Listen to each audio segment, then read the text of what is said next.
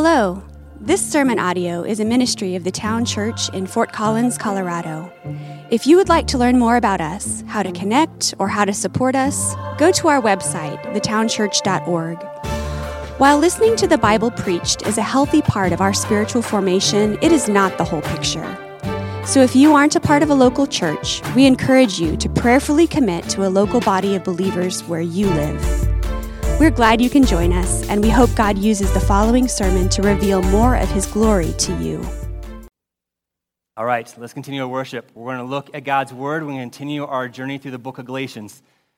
If you think a little bit about our journey through Galatians so far, in one sense, you could say it's a battle of two different logics, couldn't you? It's a battle of the logic of the gospel of grace on one side, and then we have the logic of the world on the other side.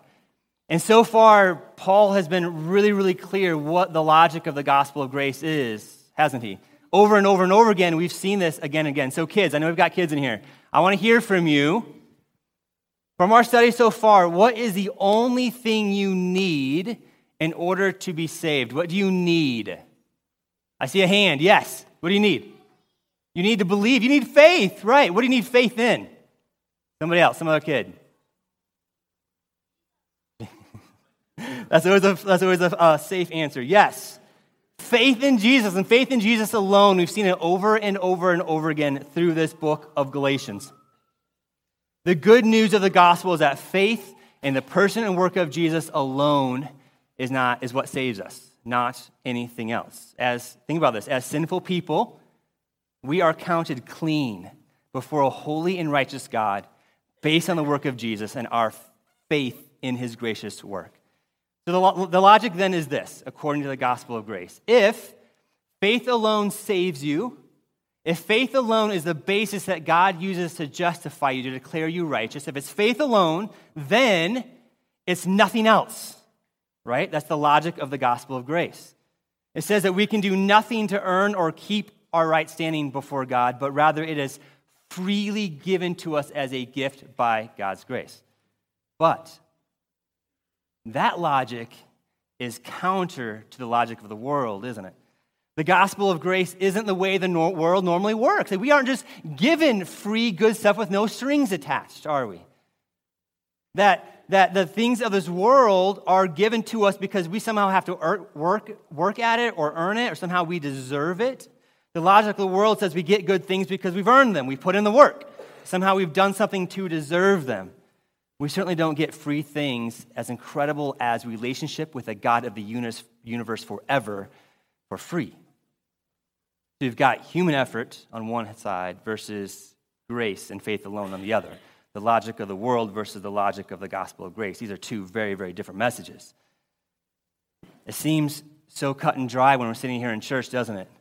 It seems so obvious what Christians should believe and what Christians always believe. But even we who have been saved by grace are not immune to the logic of the world.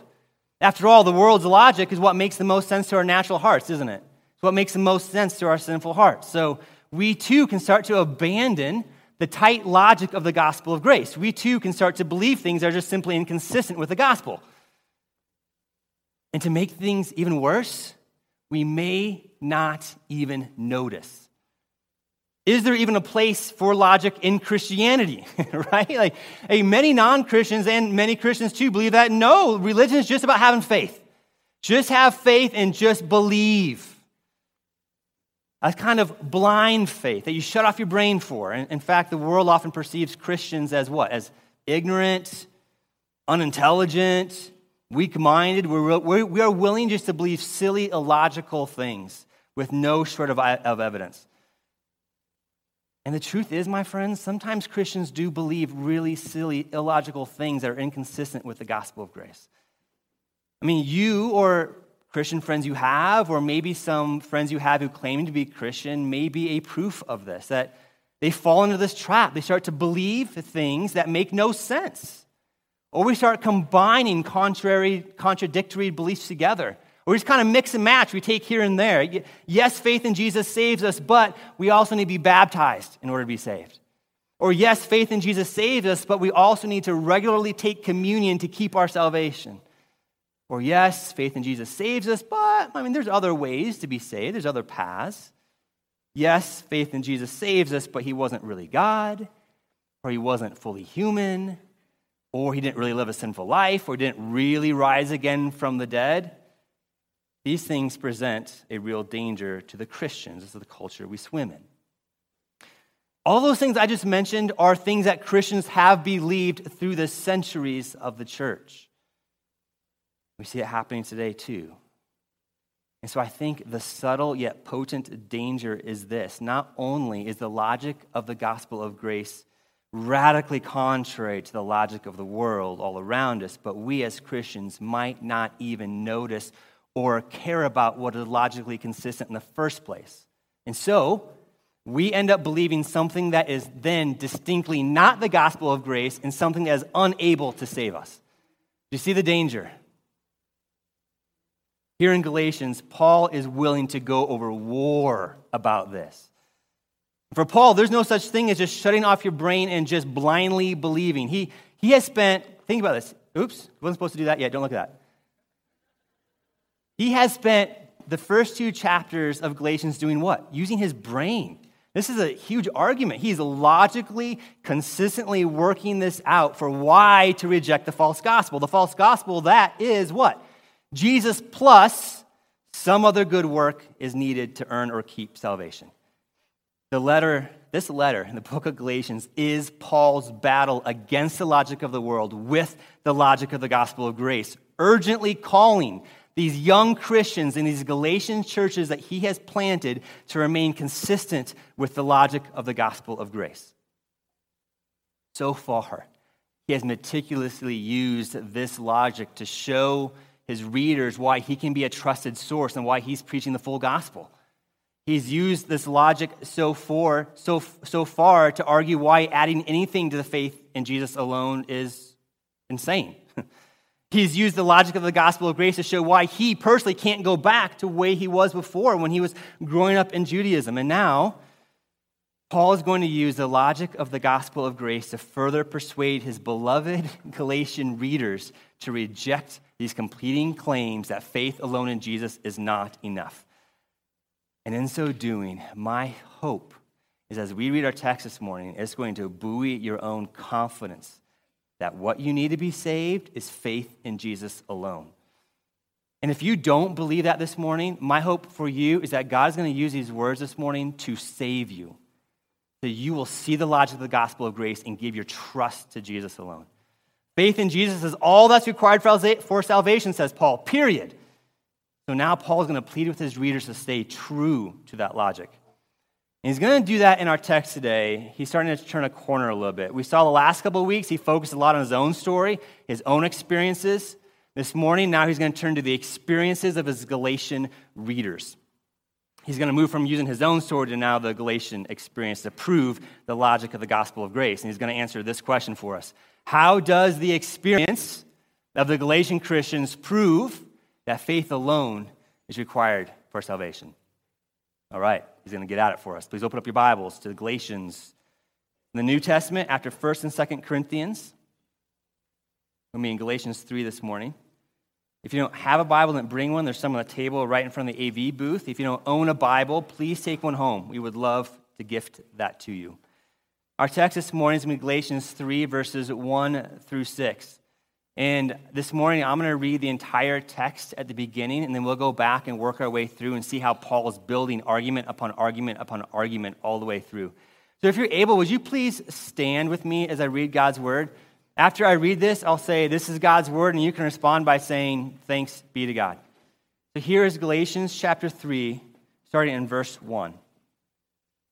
O foolish Galatians, who has bewitched you?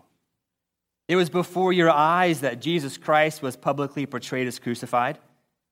Let me ask you only this Did you receive the Spirit by works of the law or by hearing with faith? Are you so foolish? Having begun by the Spirit, are you now being perfected by the flesh? Did you suffer so many things in vain, if indeed it was in vain? Does he who supplies the Spirit to you and works miracles among you do so by works of the law or by hearing with faith, just as Abraham believed God, and it was counted to him as righteousness. This is the word of God. You may be seated. O foolish Galatians! But Paul isn't demeaning his readers here, is he? We've already seen he loves them. In chapter one, he twice calls them brothers and sisters. He loves these readers, and yet, it's because of that love that he's now able to write what he's writing. And he's going to go and be pretty straightforward with them now. Oh, foolish Galatians. This is, this is fascinating to me because his approach isn't, yeah, I get it. The logic of the world makes a lot of sense to our natural hearts. It's really hard. We're, swim, we're swimming uphill. The culture around us tells us something different. I completely understand why you're being tempted to now turn away from the logic of the gospel. I get it. Like, Paul doesn't take that approach at all, does he? I mean, even in chapter one, we see what does Paul say? He says that he's astonished that the Galatians are turning from the logic of the gospel of grace. And here in verse 1, chapter 3, he says, You're foolish, you foolish Galatians. It's as if the Galatians are now under an evil magic spell. It's as if they have been bewitched. It makes no sense to Paul. The Galatians themselves, figuratively through Paul's vivid preaching, saw Jesus himself crucified. It's as if Paul painted the work of Jesus on a big poster and had it before them for all of them to see. This is why Paul's so confused. The Galatians heard the truth. Like, they have the facts. But for Paul, it is absolutely inconceivable for anyone who has right understanding of the significance of the cross, what was painted in front of them, to then flirt with believing that faith alone isn't enough for salvation, to believe that something needs to be added. The faith in Jesus is to misunderstand, it's to undervalue, it's to not really get the significance of Jesus' work. It is utter foolishness to rightly understand the grace of God in the cross, the truth that Jesus did what we never could. He lived a completely sinless life. He took our sin upon his sinless self. He died the death that we deserve for the penalty for our sin. He rose again from the dead, forever crushing the power of sin and death forever. He gave us his righteousness and took from us our sinful uh, our sin from us. He graciously put us back in right relationship with God if we only trust Him as our only way for this to happen. Paul is saying, if you believe all of that, which I know you do, it's utter foolishness to believe that right understanding of the significance of that, and then also to believe that it wasn't actually sufficient. That maybe we need to add some of our own good works to it. Really? Seriously? Says Paul, like, you really think Jesus, the God man, the second member of the divine eternal Trinity, through whom all creation was made and through whom all creation is currently sustained, needs your help? like, like, turn your brain, says Paul. Use your minds. You really think that this Jesus, who is the basis for the gospel, then means the gospel is grace plus some of your own good stuff? Do you really think there's any good thing you could possibly do that's going to bridge the infinite gap between your sin and a perfectly holy God? Come on, says Paul.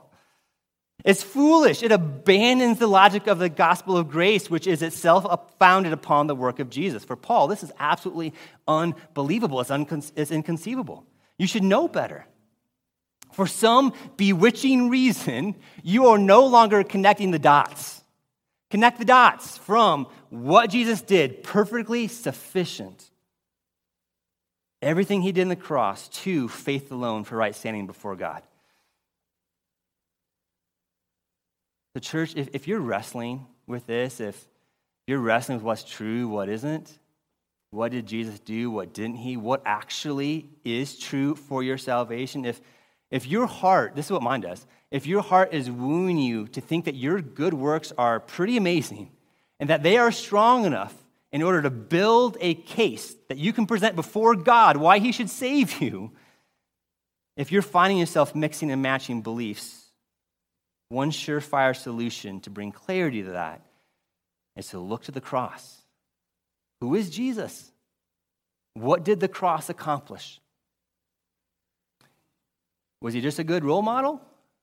Just died a tragic death, but nothing more? Or maybe he did accomplish quite a bit on the cross, but left a few things for us to now finish? Or do you believe that the work that Jesus did on the cross was completely sufficient for everything we need in order to be saved? If you believe that Jesus' work was that, that was entirely sufficient, then you have a right biblical understanding. You get it. You see the facts.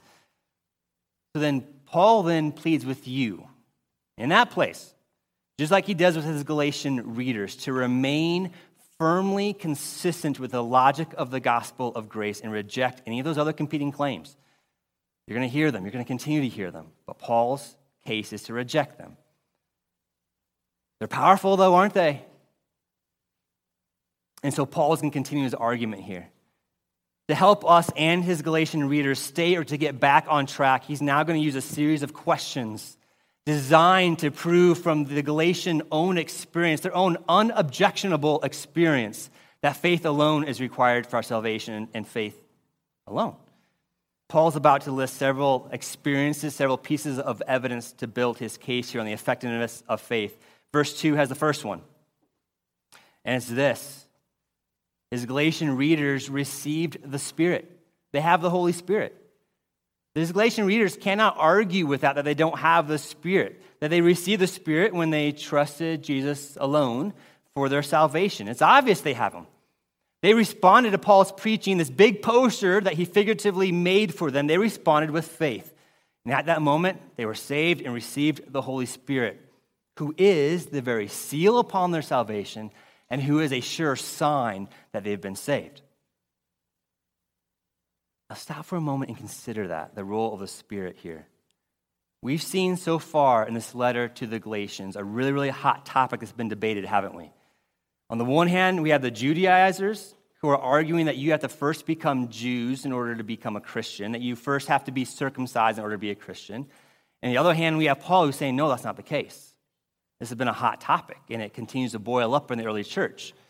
In Acts 15, we have something recorded that's called the, the Council at Jerusalem, where the early churches now debate this again.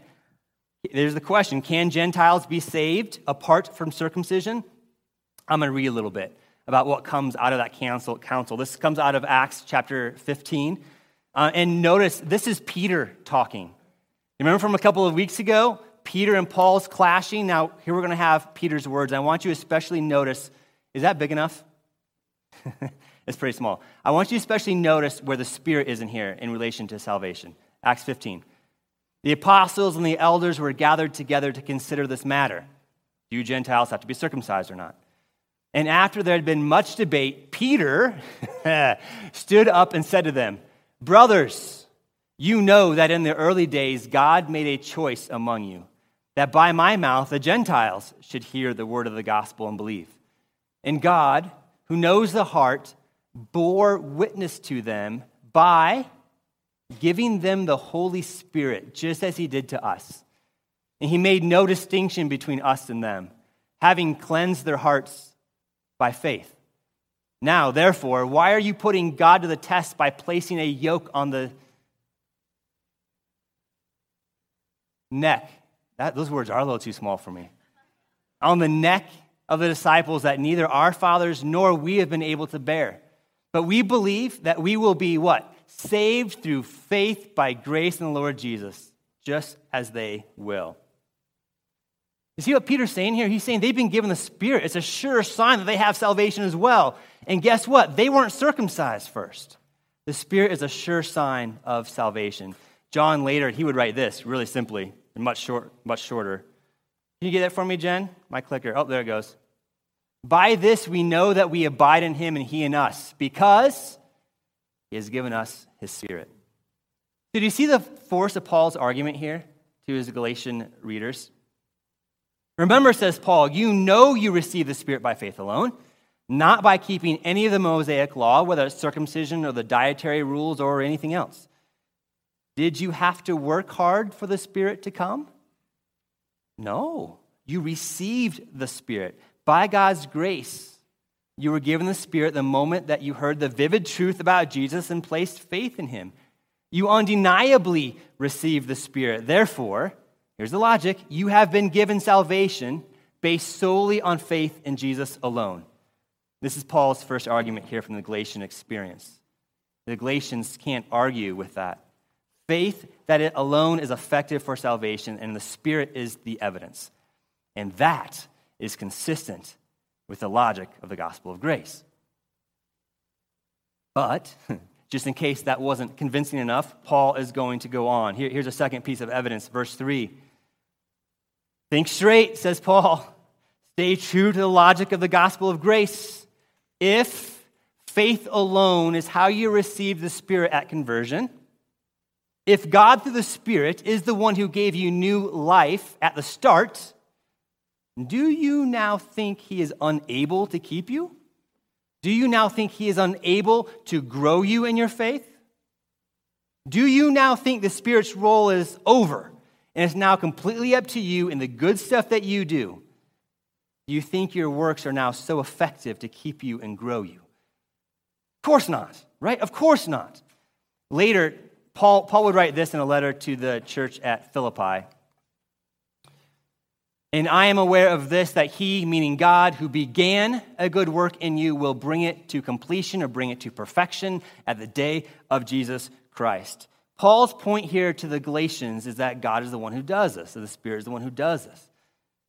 But Paul's point is not the opposite. He's not saying that the Christian life is just passive, that we should just sit on our couches and expect to grow in our love for God. He's not saying that growing in the Christian faith does not involve hard work.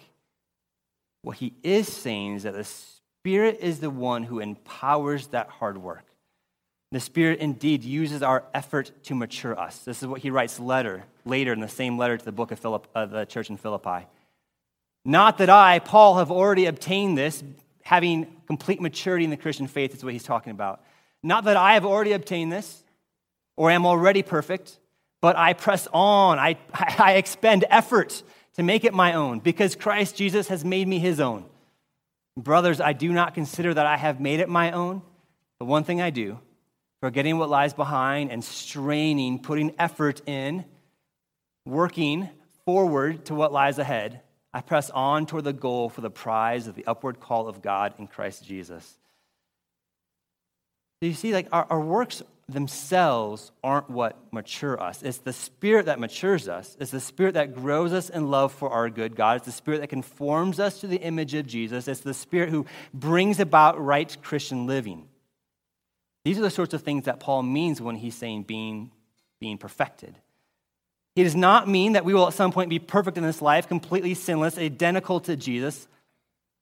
Rather, he means that we are being brought along by the Spirit toward God's purposes in our life purposes to grow us spiritually, purposes for our love for God to grow, purposes to look more like Jesus over time, to better and better reflect the new life that we saw last week, to more and more live into our new allegiance, our new identity, our new way of life. It's a lifelong process that takes a lot of effort, where the Spirit is the enabler, the power behind our ability to expend that effort. The effort we expend is itself a gracious gift from God. It's a gift that we then experience in the actual expending of that effort. our good works don't bring about the Spirit. Rather, the Spirit brings about our good works. The Spirit brings about our obedience. Does that make sense? There's tension there in the Christian life, isn't there? But even here, we can't then turn to our good works. We can't turn to our obedience. Turn to the law as the power that matures us. Rather, it is the Spirit. And then here, here's the clincher from verse 2 that we already looked at. Kids, I want to hear you again. How do we receive the Spirit? Is it by faith alone or by doing good works? Faith, yes, thank you for listening. Faith alone. So, faith alone is how we get the Spirit, right? So, here's Paul's second piece of evidence from the Galatian experience that faith alone is effective. They're maturing in their faith. That's evidence of the Spirit who we receive by faith alone at salvation. Stay true to the logic of the gospel of grace. Paul's not done. Not only does the Spirit ensure uh, a growing faith, he also enables something else. Verse 4. What's that something else? The Spirit enables Christians to endure persecution. The Galatian, uh, the Galatian Christians were indeed experiencing suffering and persecution. You can read about it, Acts chapter 13, Acts chapter 14. We see some evidence there. Paul's line of reasoning then goes like this Did you endure persecution for your faith for nothing? Do you not realize that the same Spirit who matures you is also the same Spirit that enables you to endure persecution? Are you now going to give in? Are you now going to listen to the Judaizers do a work like getting circumcised to avoid further future persecution? Surely not. Surely your suffering was not in vain. Why not? Because you are not only able to endure that persecution by the Spirit, whom you received by faith alone, but enduring such persecution for the truth of the gospel of grace is worth it. You know that. You've proved it. Your experience shows it, Galatians. Now, I think we also have to be very careful in how we apply, number two here, this piece of evidence today. Because what we're not saying, what Paul is not saying, that is that anybody from any faith system who endures persecution then must be believing true things, right? There's lots of adherents to lots of different worldviews and faiths around the world who also endure persecution. Paul is not saying simply because you endure persecution, that in itself is a proof that whatever you're believing is true. Paul's not saying that. Rather, Paul is building a cumulative argument here. Thing builds upon thing, builds upon thing. Paul is building a cumulative argument, and it's the force of all the arguments together that Paul then is going to use to prove his point here. And one of those arguments, one of those building blocks is number two. Nope, I haven't put it up there yet. It's, it's, it's enduring persecution. There it is. It's, a, it's the third building block. All these things are working together. It's the same spirit that was given for them at salvation based on their faith alone. It's the spirit that matures them. It's also the spirit that enabled them to endure persecution. Stay true to the logic of the gospel of grace. Paul has another question, a final question for them, question after question after question. Paul now finishes his line of questioning by reinforcing what he said up there that we see as number one. He's going to reinforce that the presence of the Spirit, who's really the ground for arguments two and arguments three. Paul's about to make his argument for why denying number one is even harder. Verse 5. Paul reinforces and expands a bit on his argument that we saw earlier. It is indeed by faith alone that God gives, even presently, the Spirit. And here's what Paul now expands upon it it's by faith alone that God, even presently, works miracles among you. The Galatians can't deny the miracles that God has worked among them and the miracles that He's continuing to work among them. They are evidence of the Spirit's presence given to them by faith alone. This is Paul's then fourth um, piece of evidence from the Galatian experience. It is obvious God saved you based on your faith alone. You're witnessing the miracles of the Spirit who was given to you at salvation, a salvation that you didn't earn by any obedience to any of the Jewish law. Stay true to the logic of the gospel of grace, says Paul. The miracles came by the same Spirit who in turn graciously came by faith alone. Does that make sense, what Paul's doing there? How he's building all of that from the Galatian experience? He's about to do something a little bit different. He said, he's, We have the Spirit, that's proof from your experience. He's maturing you, that's proof from your experience. They endured persecution, that's proof, and you're witnessing miracles, that's proof from your experience. Now he turns a little bit of a corner. He's going to give a kicker. Now, now, now he moves to show how the Galatians what they're experiencing, all these things, that they aren't just subjective feelings. They aren't, they aren't, they aren't somehow showing that God, maybe God's changed over time. It isn't some new teaching. Now, what the Galatians are experiencing here is consistent with Scripture, which what we call the Old Testament was their Scripture. Paul now turns to grounding the Galatian experience of the effectiveness of faith alone in Scripture. In doing so, Paul's going to introduce something that we're going to get much more into detail for next week. So, verse 6. Paul does a quote here from Genesis chapter 15. But he didn't just quote any verse, does he? He, he carefully has chosen this particular verse. Why? It's likely that Paul's opponents, these Judaizers, remember what they're saying? They're saying, you've got to do some things in order to be a Christian first. You need to become a Jew first. It's likely that the Judaizers are actually using Abraham as their proof from the scriptures that their argument is accurate. Abraham, this enormous figure in the Jewish faith, he's the father of the Jewish faith. And in first century Judaism, there was a lot of focus around the obedience of Abraham. Obedience of Abraham was the focus, and it was the basis then for how they understood how Abraham could be called righteous by God. And it's epitomized, this obedience is epitomized in his willingness to even sacrifice his own son Isaac. In other words, Abraham's good works, his obedience, earned him right standing before God. And these same good works that Abraham did were then later captured in the law that God gave to Moses. So, do you see how the Judaizer argument is working here?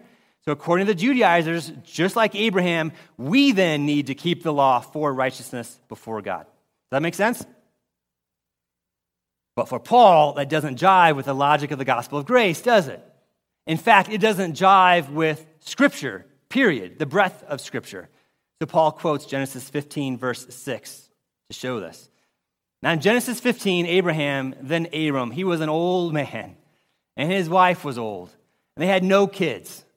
But God comes along and he says, Yep, all that is true, but I'm still going to give you a son.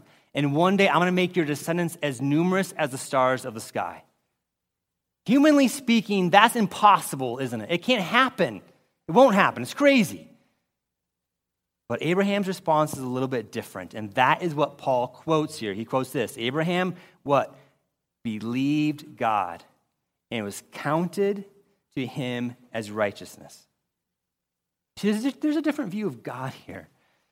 If God indeed is so gracious, if God indeed is the one who justifies us, as the logic of the gospel of grace says, because of Jesus, through our faith in Him alone, if the logic of the gospel of grace is true that God is the one who accomplishes all that we need, then the logic of the world that says that Abraham can't have kids must not be true.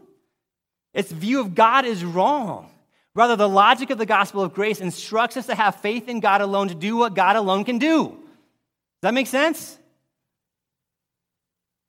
And this is precisely what Abraham did. He believed God. He believed God to give him a son that only God could possibly do. It was this belief, this faith, that was the only basis that God used then to see Abraham as righteous. It was Abraham's faith that met God's perfect standard to be in right relationship with himself. Do you see Paul's point? Rather than Abraham working hard for right understanding, for right standing with God, God viewed him as righteous. God had justified him. God declared him as sinless because of Jesus. Why? Because of his faith in God, not his works. A faith that evidenced itself through obedience and good works, but not the other way around. This is Paul's final piece of evidence from the Galatian experience that faith is effective for our salvation, faith alone. It's consistent with Scripture. What a lesson we need to hold to, don't we? As we try to figure out what is of God, what isn't. As we try to figure out what's true, what is not true, as we try to discern what's consistent with the logic of the gospel of grace, we must, we must, we must turn back to God's word over and over again. The Bible, faithfully, faithfully interpreted, is the standard of truth by which we can judge our experiences. It's the standard by which we can judge what's true and what's false. We need doctrinal conviction to interpret our experiences, don't we? We need right doctrine to help us interpret our feelings and our desires. The moment we begin to desert the logic of the gospel of grace based solely on a particular experience, or based solely on what we're feeling in the moment, or based solely on what we want to be true is the moment that we've allowed our experiences and our emotions and our desires to then become the standard of truth whereby we judge what is true and what is false. Think, think about this. We actually place ourselves as the standard, then, don't we? Over God's word. And if you know, I mean, if you have any appreciation for what happened at the fall, what happened to our hearts, where they are inclined now because of the fall, that should scare you to death to think that we're going to put ourselves as judges over what is right and wrong. We get to choose what we accept, what we change, what we're, what we're going to reject. Rather, the posture of the Christian in trying to sort out what is true is, is one of submission, isn't it? It's one of holding open hands and receiving what God, through His Word, is showing us, what He's teaching us. And some of these things are really, really hard, but we keep our hands open anyway. We study God's Word responsibly. And for Paul, such a study only leads to reinforce, to further ground, to further prove the logic of the gospel of grace. It's a tight logic that leaves no room to mix and match other worldviews in. It's either faith in Jesus alone, based on what he did on the cross that was completely sufficient, that we're given by grace. It's either that alone or it's nothing. It's either faith alone or it's nothing. There's no modifying the gospel of grace. There's no Jesus plus being a nice person. There's no Jesus plus attending church for our justification. There's no Jesus plus anything else because Jesus plus anything else is a false gospel. It hollows out the power of the cross. It makes a mockery of what Jesus has done. And it says that Jesus died for no point. But praise God, Jesus' gracious work was completely sufficient for our salvation. Praise God, our faith in that work of Jesus is all that God requires of us. It's a faith that itself is even a gracious gift that God gives us. This is true, argues Paul, is consistent with the logic of the gospel of grace. Even the experience of the Galatians prove it. It was by faith alone, not works, that they received the Spirit. It was by faith alone, not works, that the Spirit is now maturing them in their faith. It's by faith alone, not works, that so too the Spirit uh, it helps them to endure persecution. It is by faith alone, not works, that, that the Spirit now, now works miracles among them. And it's faith alone, not works, that is consistent with the message of Scripture. It's true for us too this morning. like this hasn't changed. Your experience, Christian, of the presence of the Spirit is evidence that you have been given salvation based solely on your faith, not because of how great a person you are. You can't do enough good works, nor can you do good enough works to earn it or to deserve it or twist God's arm into giving it to you. Have you grown in your faith over time, Christian? If so, that's evidence of the Spirit. Have you experienced miracles? Are your experiences consistent with Scripture? Have you experienced remorse for your sin? If so, that's evidence of the Spirit. Have you experienced a godly strength in times that are really difficult? How about a profound peace in emotional tumult? These are some ways that the Spirit evidences Himself in our lives, evidences that we are indeed saved, and that salvation based solely upon faith. That's the logic of the gospel of grace. It's a truth that we get to celebrate, church. We get to celebrate that we've been saved. We've been given brand new life because it pleased God to give it to us. it's done, it's been accomplished. God did for us what we never could. We celebrate this every week. God, I thank you that you accomplished for us what we never could. You sacrificed your son so that we would not have to work hard at doing something that's impossible to do to earn right standing with you. We could never keep the law. We could never be perfect in that way. One sin is enough to separate us from you forever. I thank you that you chose out of love and grace to us to save. You made Jesus that way. So even as we celebrate this morning what Jesus did through communion, Spirit, I pray that you would be showing us the, uh, in deeper ways um, your love for us, your view of sin. Would you well up in us gratitude for what you have done for us, I pray? Would our hearts respond by a growing love for you? Spirit, I pray that you continue to grow us. That's your job. Would you continue to mature us? Would you give us right desires? As we put in the hard work, would you continue to encourage us? We need that. And God, if there's people this morning in here that don't yet trust you or think they trust you, but, but don't really trust you alone, they, they, you haven't saved them yet. God, I pray that you would save them. Would you, would you open up their eyes to see what is true? That's a work that only you can do. Draw them to yourself, I pray. Praise in Jesus' name. Amen.